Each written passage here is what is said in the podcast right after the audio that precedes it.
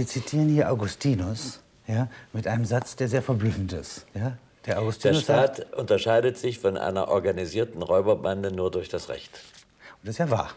Das ist so. Das Wenn eine Mehrheit ja, sich untereinander verständigt, ja, Minderheiten auszurauben ja, oder ihre Rechte zu berauben, dann ist das äh, kriminell. Richtig. Ja. Und das ist also auch eine äh, liberale Grundauffassung, das immer im Bewusstsein zu halten. Da ein Die falsches Vertrauen die Unverbrüchlichkeit des Rechtes und nicht zu glauben, dass der Staat deswegen gut ist, weil er der Staat ist. Der Staat ist eine menschliche Organisation und das macht ihn, machen, machen ihn äh, Beeinflussungs- und soziale Fälle. Also entscheidend, der Kern dieser Organisation ist die Bindung an das Recht. Wenn ich die aufgebe, dann gibt es kein, keine Grenze mehr zu jeder Form der Machtausübung, der Gewaltausübung, der Unterdrückung.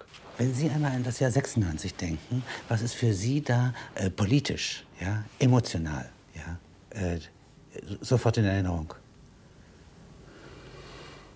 Das war ähm, äh, um die Jahreswende war ja äh, die Niederlage, die ich erlitten habe bei der Mitgliederbefragung der FDP um die Wanze. Ja.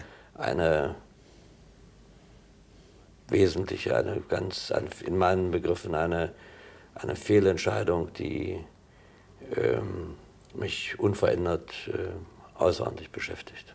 Sie sind jetzt zurückgetreten daraufhin. Ich habe die Funktion als innenpolitischer Sprecher aufgegeben, ja.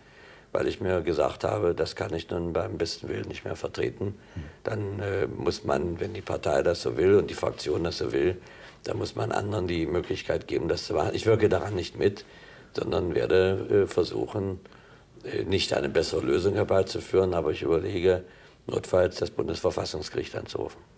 Was ist dieser große Lauschangriff? Das ist ja ein großes Wort eigentlich, ja? Ein plastisches es ist die Wort. Wanze. Es ist, es, ist, äh, es ist das heimliche Abhören von Gesprächen zweier oder mehrerer Menschen, die glauben, unbelauscht zu sein. Ähm, der Innenminister redet dauernd von Abhören von Gangsterwohnungen. Ich habe ihn gefragt, ab wann ist man Gangster? Es geht ja gar nicht um Gangsterwohnungen, sondern es geht um Menschen, die berechtigt oder zu einem großen Teil auch unberechtigt in den Verdacht geraten sind, Straftaten zu verabreden. Man kann erst hinterher feststellen. Ja, natürlich. So. Und äh, das, das ist ja der Punkt, dass, die, dass wir in einem fairen Verfahren die Ermittlungsmöglichkeiten des Staates auch ja begrenzen wollen. Sonst kann ich sagen, so, ich lege vorsorglich überall Wanzen. Ich könnte sagen, ähm, Wer äh, sich entsprechend ja, verhält, wird entsprechend bestraft. Ja, das könnten Sie ja, sagen als Paragraph. Ich könnte ja, ich könnte ja sagen, äh, ich nehme von allen Bundesbürgern vor, äh, vorbeugend Fingerabdrücke. Warum eigentlich nicht? Geht technisch, ohne weiteres, würde der Polizei viel Arbeit ersparen. Warum machen wir das nicht? So, also wir können ja einen Schritt auf dem anderen. So, irgendwo muss die Grenze sein, wo ich die Möglichkeit habe, mit einem Menschen meines Vertrauens, mein Beicht, meine Frau ist mein Beichtvater. So, warum wenn, wenn das mein Gespräch mit meiner Frau abgehört werden kann, unter welchen Bedingungen auch immer, warum kann dann nicht auch eine Wanze im Beichtstuhl gelegt werden? Die Frage muss man sich doch stellen. Ja. So, und das ist, finde ich, ein Schritt, wo in den letzten Punkt der wirklichen Privatheit eingegriffen wird. Man kann nicht sagen, das ist dasselbe wie Telefonkontrolle. Wenn ich telefoniere, weiß ich, ich gehe an die Außenwelt. Da können sonst so viele Leute mithören. Wenn ich unter vier Augen mit einem Menschen meines Vertrauens spreche, muss ich, das, muss ich die Sicherheit haben können, dass dieses Wort in diesen vier Wänden bleibt. Und wenn ich das nicht mehr habe und haben kann, dann verändert sich unsere Gesellschaft. Die Herrschaft des Staates beginnt mit der Isolierung des Einzelnen. Und das ist jetzt etwas, wo der Grundgesetzgeber ursprünglich eine Abwägung macht. Das ist doch das, was ein Re Gesetzgeber Richtig? macht. Ja. Eine Abwägung. Er sagt, selbstverständlich will ich Verbrecher fangen ja. ja und das Verbrechen ja. unterbinden, aber ich wäge es ab gegen diese individuelle Freiheit. Es muss etwas geben, was mir gehört. Unsere ganze Strafprozessordnung ist ein Teil dieser, dieser Abwägung. Das Recht zu schweigen, das Zeugnisverweigerungsrecht. Der Angeklagte äh, darf lügen. Der Angeklagte darf lügen. Er muss belehrt werden, wenn er vernommen wird über seine Rechte. Er darf nicht unter Zwang, Drohung, Täuschung vernommen werden. Das sind alles äh, Errungenschaften, Errungenschaften gegenüber der Inquisition, die der, wir ja hatten. Des modernen Rechtsstaates. Ja. Und wenn ich nur dem Gedanken der Effektivität folge, dann muss das alles weg. Ja. Und wir sind dabei, wegen des Schutzes materieller Interessen zu sagen, und das äh, wollen, wir, äh, wollen wir begrenzen. Und da frage ich, gut, natürlich äh, ist jede Ermittlung gegen einen Bürger auch ein Eingriff in seine Rechte. Aber wo sind die unverbrüchlichen Grenzen, wo der Staat sagt, und hier ist Schluss. Wenn ich sage Waffengleichheit zwischen äh, äh, Staat und Straftäter, dann muss der Staat sich selber verbrecherischer Mittel bedienen. Und das will doch wohl keiner. Wo ist die Grenze? Das ist der Punkt, wo auch die Konservativen sagen müssen, jawohl, in einem Re ein Rechtsstaat muss Grenzen haben. Aber sie weigern sich, diese Grenzen zu definieren. Ja. Dann haben ähm, unsere, der FDP, manche gesagt, gut, aber äh, der Staat, äh, ist, das sind ja wir und äh, äh, der Staat muss den Bürger schützen, sonst nimmt er die Rechte in seine eigene Hand. Das ist wahr. Äh, das wissen wir seit 1495, seit dem Mainzer ewigen Landfrieden. Das ist die Aufgabe des Staates, ist das Recht durchzusetzen, damit es keine Privatfäden gibt, es keine Neuigkeit. Das Thema steht überhaupt nicht an, sondern das Thema steht an, welcher Mittel darf der Staat sich dazu bedienen? Rechtfertigt der Zweck, den ich bejahe, wirklich jedes Mittel? Muss man sagen, natürlich nein. Und hier sind wir bei der Wanze in einer Grenze angekommen, wo ich finde, dass der Bürger in einem zu großen Maße zum Objekt, zum reinen Objekt staatlichen Handelns wird. Und das ist auch eine symbolische Verschiebung, ja, ja, die wir nicht ins 21. Jahrhundert nehmen dürfen. Nicht sollten. Vielleicht tun wir das, wir sollten es nicht. Wenn Sie mir mal so die Rechtsgeschichte mal, äh, also im Abriss schildern. Dieser Wahnsinn. Nein, nicht nur, sondern überhaupt, also dieser Freiheiten. Sie haben also die karolingische Halsgerichtsordnung, ja, die ein Stück Mittelalter ja, in Maße fasst. Kann man das so sagen? Es ist ja noch sehr mittelalterlich. Ja, aber es ist war, nicht die Privatfehde. Ja, ja, das war. Es ist nicht ein, die Blutrache. Das war ein Strafrecht, das äh, mehr an der, an der äußeren äh, Sanktion orientiert war als äh, an äh, der subjektiven, äh, an, an, dem, was sich im Menschen abspielte. Also die ja. Tat tötet den Mann. Ja. Ob er vorsätzlich oder fahrlässig handelt, interessiert nicht so sehr. Die, die, Straf, die staatlichen Mechanismen waren möglichst harte Strafen. Es gab ja zig Delikte, bei denen gehängt wurde. Also, Gretchen im Faust wird noch nach, dieser, nach diesem so, Recht hingerichtet. Es gab die peinliche Befragung, wer also, von dem man annahm, er sagt vielleicht nicht die Wahrheit, der muss äh, äh, sozusagen von der Lüge befreit werden, indem äh, er gezwungen wird, die Wahrheit zu sagen. Gefoltert wird. Das war, natürlich, das war, äh, das war äh, nicht nur Mittelalter, das hat sich ja sehr lange sehr lange erhalten. Jetzt kommt in, das 18. Jahrhundert. Ja, ja in, in einem der, großen Sprung. In der, in der, ja? in der Aufklärung, äh, da in der Tat beginnen äh, natürlich die Abschaffung der Folter, äh, die, die, der Versuch, die Resozialisierung in den Vordergrund zu stellen, die Frage zu stellen, ist der Mensch von Hause aus gut oder böse? Äh, kann man ihn äh, resozialisieren, ihn also wieder in die Gesellschaft zurückintegrieren?